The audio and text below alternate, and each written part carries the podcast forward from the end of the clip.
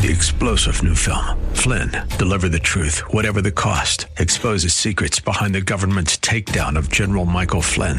Flynn knew what the intel world had been up to. He ordered the first audit of the use of contractors. This set off alarm bells. He told the truth. He was the most dangerous person for Donald Trump to hire. They had to get rid of Flynn. Flynn, Deliver the Truth, Whatever the Cost. Available now. Watch it today. Go to SalemNow.com. SalemNow.com. Today on Cornerstone Connection with Pastor Gary Hamrick. Real love is calling, listen, truth opens up your eyes. Mercy is waiting for you with every sunrise. So Paul's not out of the will of God, and Paul's not doing anything wrong, and there's not sin in his life.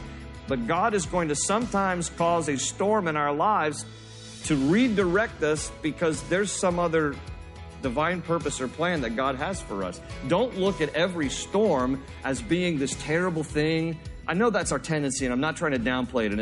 And if you're going through a storm right now, I'm not trying to be insensitive at all. I'm just simply saying that sometimes we need to remember that even in the dark times of our lives, God is up to something. This is Cornerstone Connection, the radio ministry of Pastor Gary Hamrick of Cornerstone Chapel in Leesburg, Virginia. Pastor Gary is teaching through the Book of Acts. Sometimes storms come to align your life with God's will. Today, Pastor Gary will teach about Paul's intense journey to Rome as a prisoner. He knew God wanted him in Rome, but that wasn't a smooth journey. A huge storm hit the boat for the course of 2 weeks, and when Paul was afraid there was no more hope, God was actually moving in an unexpected way. Through this storm, God redirected Paul's journey and took him somewhere else where he needed to be. God operates His perfect plans for you, even in hardships. At the close of Pastor Gary's message today, I'll be sharing with you how you can get a copy of today's broadcast of Cornerstone Connection. Subscribe to the podcast or get in touch with us. But for now, let's join Pastor Gary in the Book of Acts, chapter 27, for today's edition of Cornerstone Connection.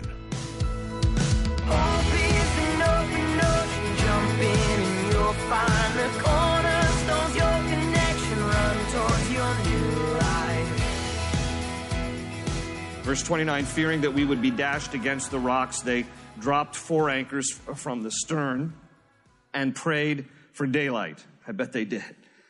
And in an attempt to escape from the ship, the sailors, notice this is the crew, not the passengers, the sailors let the lifeboat down into the sea, pretending they were going to lower some anchors from the bow. All right? Not the most courageous guys here. They're bailing ship. So then Paul said to the centurion and the soldiers, because Paul sees this, "Unless these men stay with the ship, you cannot be saved." So the soldiers cut the ropes that held the lifeboat and let it fall away. So, here are these guys, like, they're creepy. They're like, you know what? We're going to die. We got this. We got the lifeboat. Let's go ahead and just cut it loose and we'll save ourselves. So they're there at the bow of the ship, and they're starting to saw, the thing loose that they can jump into it. And the Roman, after Paul exposes this plot, the Roman soldiers come along. They're just like, whack. And then the lifeboat goes away. And now the sailors have no plan of escape. So they're all, it's like, we're all in this together. We're all going to survive. We're all going down with the ship one way or another. But nobody is bailing ship here. I got a point. Number 4, from that scene right there. We might be tempted to escape from our storms, but God's grace is only experienced through our storms. Every single one of us, when we're in the middle of something difficult, the natural tendency, of course, is I just want to escape this. I just want out of this. And, it's wonderful when God sometimes does just deliver us out of it. But a lot of times what He wants us to see is His grace through it. Because sometimes the only way that we get to experience and witness the goodness and the grace of God is by the way He sustains us through it. Otherwise, if He just delivered us from it, we would never see the wonderful way that He was at work on our behalf. So even though the scene here is this picture of people who obviously, we don't want to go through this, we would just rather escape, that's human nature, Yet it is only through the storm that we actually get to see the grace of God. And we're going to see it here. We're going to see it in this story. Verse 33, just before dawn, Paul urged them all to eat. Okay, he says, for the last 14 days, he said, you have been in constant suspense and have gone without food. You haven't eaten anything. Now I urge you to take some food. You need it to survive. Not one of you will lose a single hair from his head. After he said this, he took some bread and gave thanks to God in front of them all, and then he broke it and began to eat. They were all encouraged and ate some food themselves. Altogether, there were 276 of us on board. That's the number there given to us. He says, when they had eaten as much as they wanted, they lightened the ship by throwing the grain into the sea. Okay, so, after 14 days, they've been seasick. They haven't wanted to eat. Haven't had time to eat, been too afraid to eat. And so now things have started to subside. It's not completely over, but it subsided enough. And Paul realizes, again, in a practical way, we need our sustenance here. We need nourishment. So he says, you guys have to eat. You guys haven't eaten for 14 days. You need to eat. Eat. So he says, eat. And he sets the example. He prays, and he breaks bread, and he eats himself. And then again, it says that they lightened the ship by throwing the grain into the sea, because if they're about ready to make landfall, you want to be able to glide in there. You don't want to come crashing in there with all of this stuff on board. So they're lightening the ship here. So this is point number 5. Okay, when in a storm, do your best and leave the rest. When in a storm, do your best and leave the rest. In other words, leave the rest to God. There's only so much that we can do, and then we just have to trust the Lord. But there is something we can do. What Paul says here, this much we can do. We should eat for our own strength and nourishment, and let's unload all the grain. Let's throw it off here because, in a practical sense, this is the wise thing to do for us to make landfall as best as we possibly can. So there was something that they could do. When people go through difficulties and challenges and the storm of their own life, sometimes the tendency is to be so paralyzed, you don't do anything. And then sometimes we end up getting so hyper-spiritual, we just think God's going to do everything. And God can do anything, okay? He's sovereign and powerful to do whatever he wants. But what we see throughout Scripture is that God also desires for us to engage our own participation in his purpose and in his plan.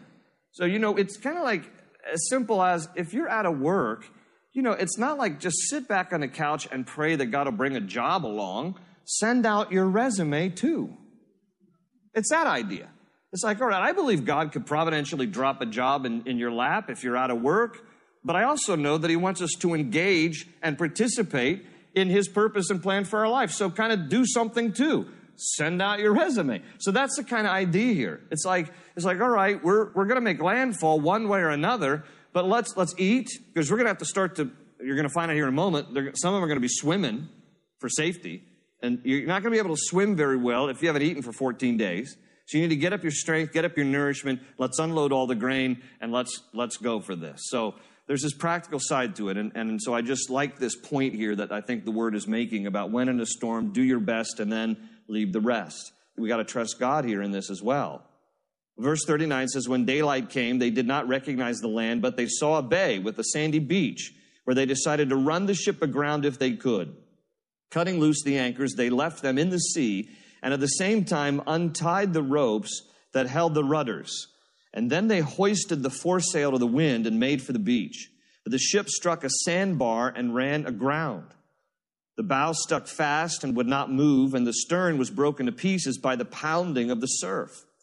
The soldiers planned to kill the prisoners to prevent any of them from swimming away and escaping, but the centurion wanted to spare Paul's life. Notice this is Julius again. This is why I wonder if maybe he gets converted in this process of being with Paul, and maybe we'll see him in heaven. He's very favorable towards Paul. And the centurion wanted to spare Paul's life, so he's going to spare everybody's life.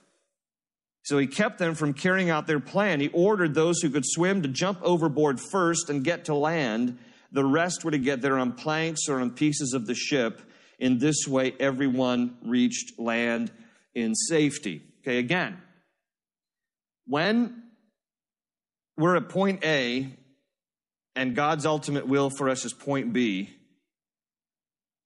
The best way is a straight line, but we're not always going to get there in a straight line. Either sometimes because we're not getting things right, maybe we're not clearly discerning some of the different turns we need to be making in the course of getting from A to B, or maybe, quite honestly, maybe there's disobedience in our life, and so we're not on track with where God wants us to be. We're going to see here in a moment that this is a very zigzag plan in Paul's life. It has nothing to do with sin in his life, but it's part of God's providential plan. But that said, the most ideal is to get from point A to point B in kind of a straight line. And sometimes we have in our heads the ideal way that we think life is always going to go. And what we need to realize is that God is still sovereign and in charge. The getting from point A to point B may not be as direct as we sometimes think or want. And that we need to accept that. That God ultimately will get us to point B, but it may not be in a straight line. You know, it would have been wonderful for Paul just to get from Caesarea to Rome and have beautiful weather on the way and for him to just soak in the beauty of the Greek islands as he floats by them in the Mediterranean on his way to Italy, okay? But we're going to see here a very zigzagged way of getting there. But God's still going to get him there. So they're going to get there. Some of them swimming, some of them, on planks, like life preservers, but they're going to reach the land in safety. Well, chapter 28, once safely on shore, we found out that the island was called Malta. So Malta, it's about 58 miles, tiny little island in the Mediterranean, about 58 miles south of the island of Sicily, just below the boot of Italy. So that's Malta, little island in Malta. And verse 2 says, that the islanders showed us unusual kindness. They built a fire and welcomed us all because it was raining and cold. Paul gathered a pile of brushwood, and as he put it on the fire, a viper, driven out by the heat, fastened itself on his hand. I mean, if it's not bad enough, you've been shipwrecked, you've barely made it to the island, and then you go to help and, get some firewood, and out from the firewood comes a snake. It's a poisonous snake.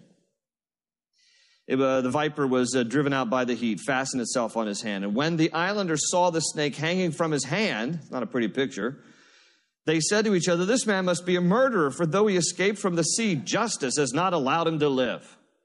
So they think this is judgment against him.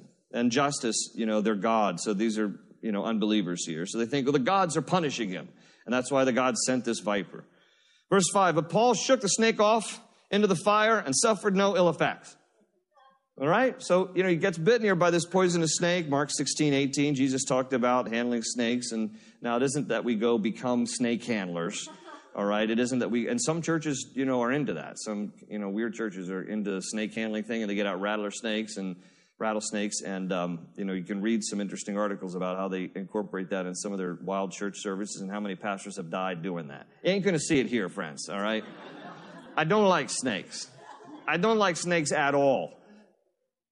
So he shook off the snake, no effects. Verse 6, the people expected him to swell up, to blow up like he was stung by a bee or suddenly fall dead. But after waiting a long time and seeing nothing unusual happen to him, they changed their minds and said he was a god. These people don't know who to vote for, do they?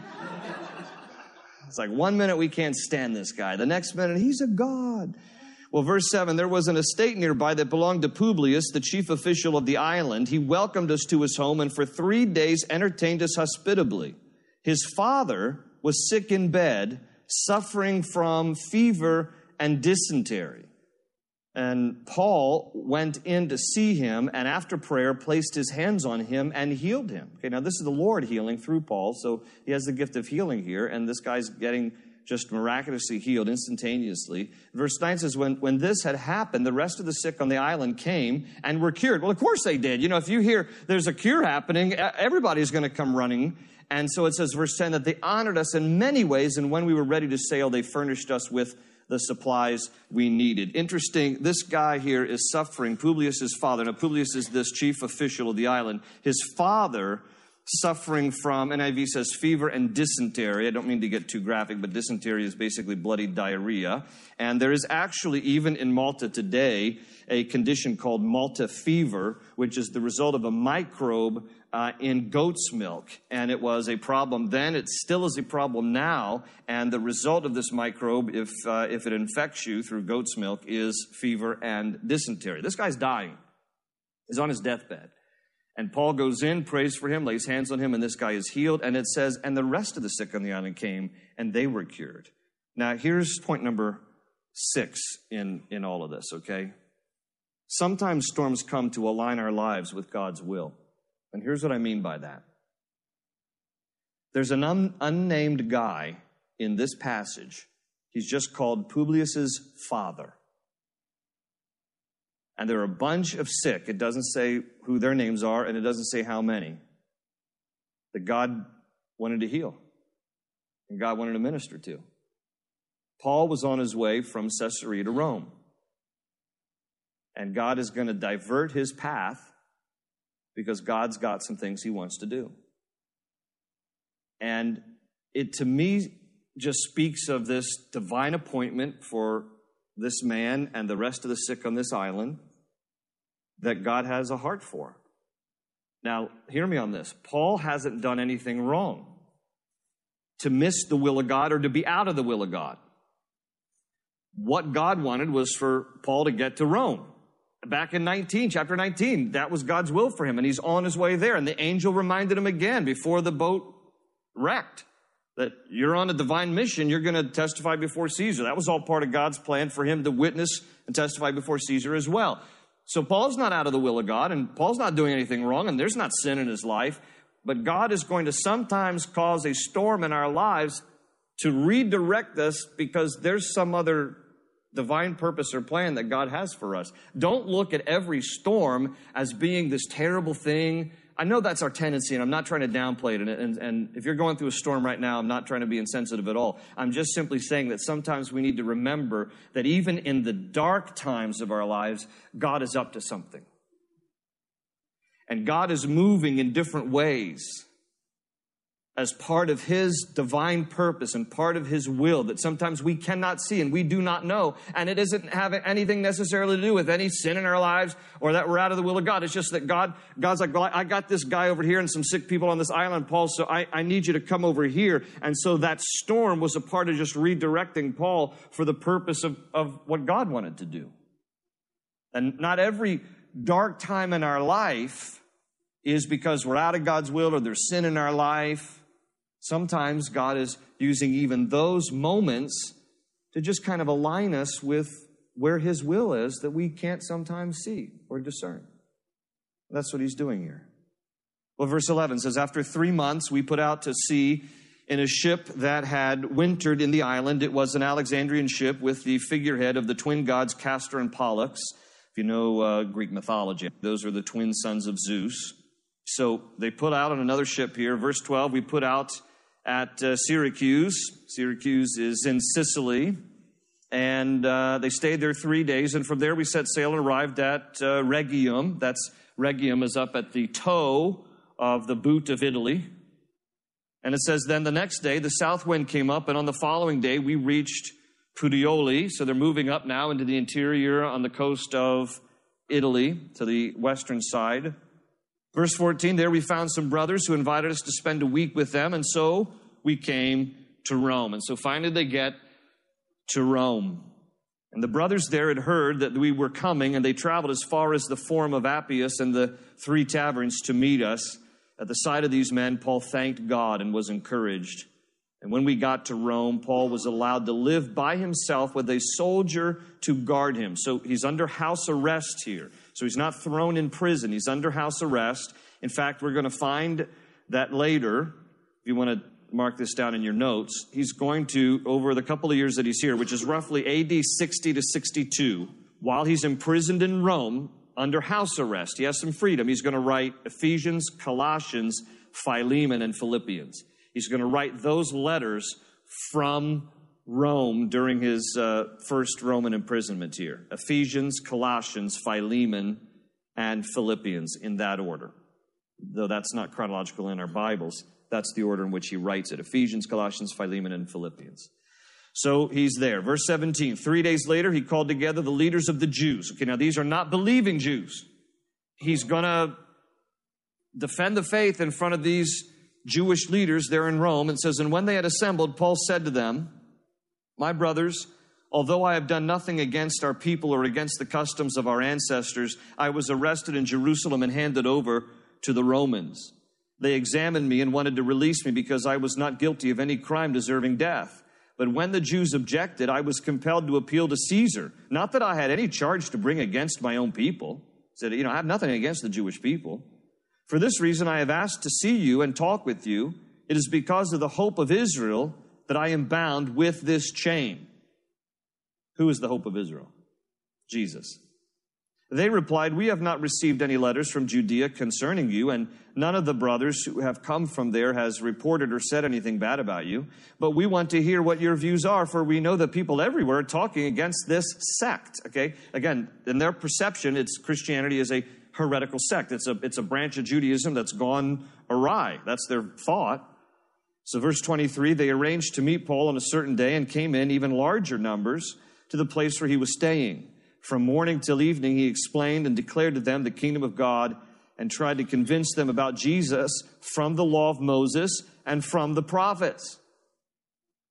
Okay, so he's basically taken the Old Testament, the law of Moses, first 5 books of the Bible, the prophets, and then, of course, you have the Psalms and the wisdom books like Proverbs and Ecclesiastes. But he's using Scripture to testify to Jesus because Jesus is all through the Old and New Testament, revealed in prophetic ways in the Old Testament, revealed in actual ways, New Testament. Well, verse 24 says, some were convinced by what he said, but others would not believe.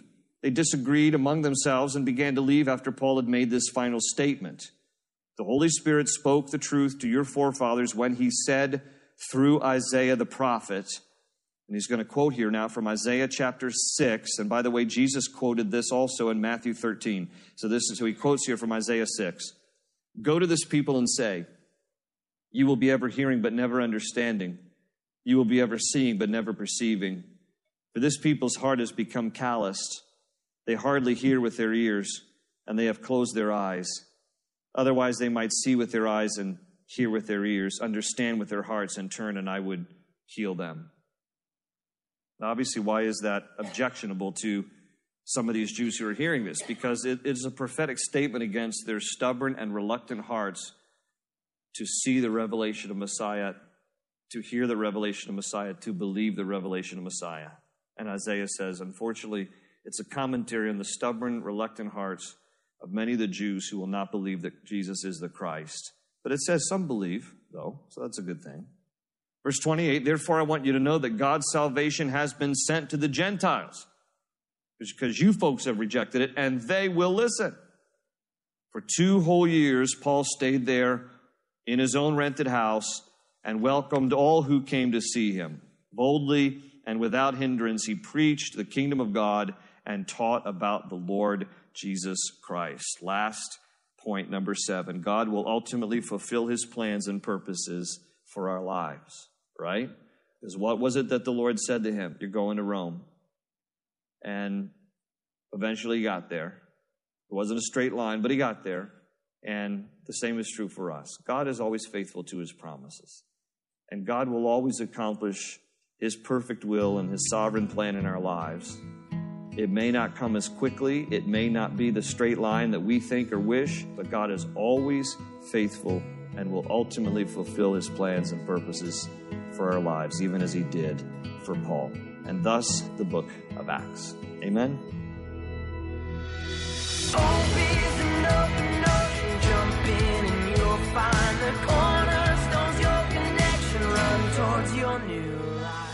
There's much more to glean from the pages of Acts and the history of the early church, but we'll pause our journey through it for today. Join us next time as Pastor Gary continues to share the power of the Holy Spirit with us. If you'd like to learn more about Cornerstone Connection, Pastor Gary, or the church these messages originate from, we encourage you to visit cornerstoneconnection.cc. Browse through our archive of previous messages while you're there, and feel free to share them with friends and family. Download our mobile app as well to keep God's Word with you as you go about your daily activities. Pastor Gary has also made available a study guide to accompany his series in Acts. You can find this digital booklet and companion resources under the Teachings tab. Do you live in the Leesburg area, or will you be visiting in the near future? If so, we'd like to extend an invitation to join us for our weekly gatherings. We meet each Sunday and Wednesday to spend time in prayer and worship and studying the Bible. Visit cornerstoneconnection.cc for service times, more information, and directions. If you can't join us in person, don't worry. We live stream our services. Just click the link under the Teachings tab. Thanks for joining us today, and be sure to tune in again for another edition of Cornerstone Connection. They say you're a wandering soul, like you've got no place to go, but still you know, you're not alone.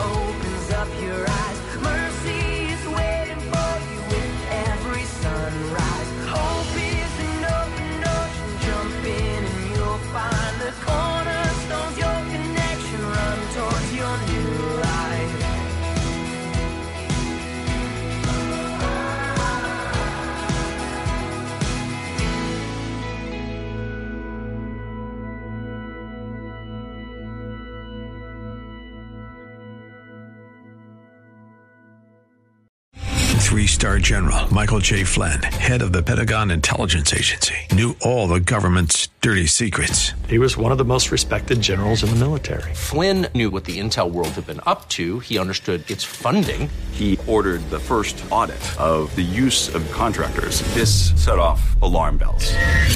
The explosive new documentary, Flynn, Deliver the Truth, Whatever the Cost, and covers the facts behind this scandal. Flynn told the truth. He was the most dangerous person for Donald Trump to hire. I find out the worst enemy that I'm going to face in my life is right here in America. They took my assessment and they wanted me to change it. And I was like, I'm not changing it. They had to get rid of Flynn. With in-depth interviews, archival footage, and never-before-seen personal records of the man behind the headlines. I just felt like I was drowning. Flynn, Deliver the Truth, Whatever the Cost. Available now. Watch it today. Go to SalemNow.com. SalemNow.com.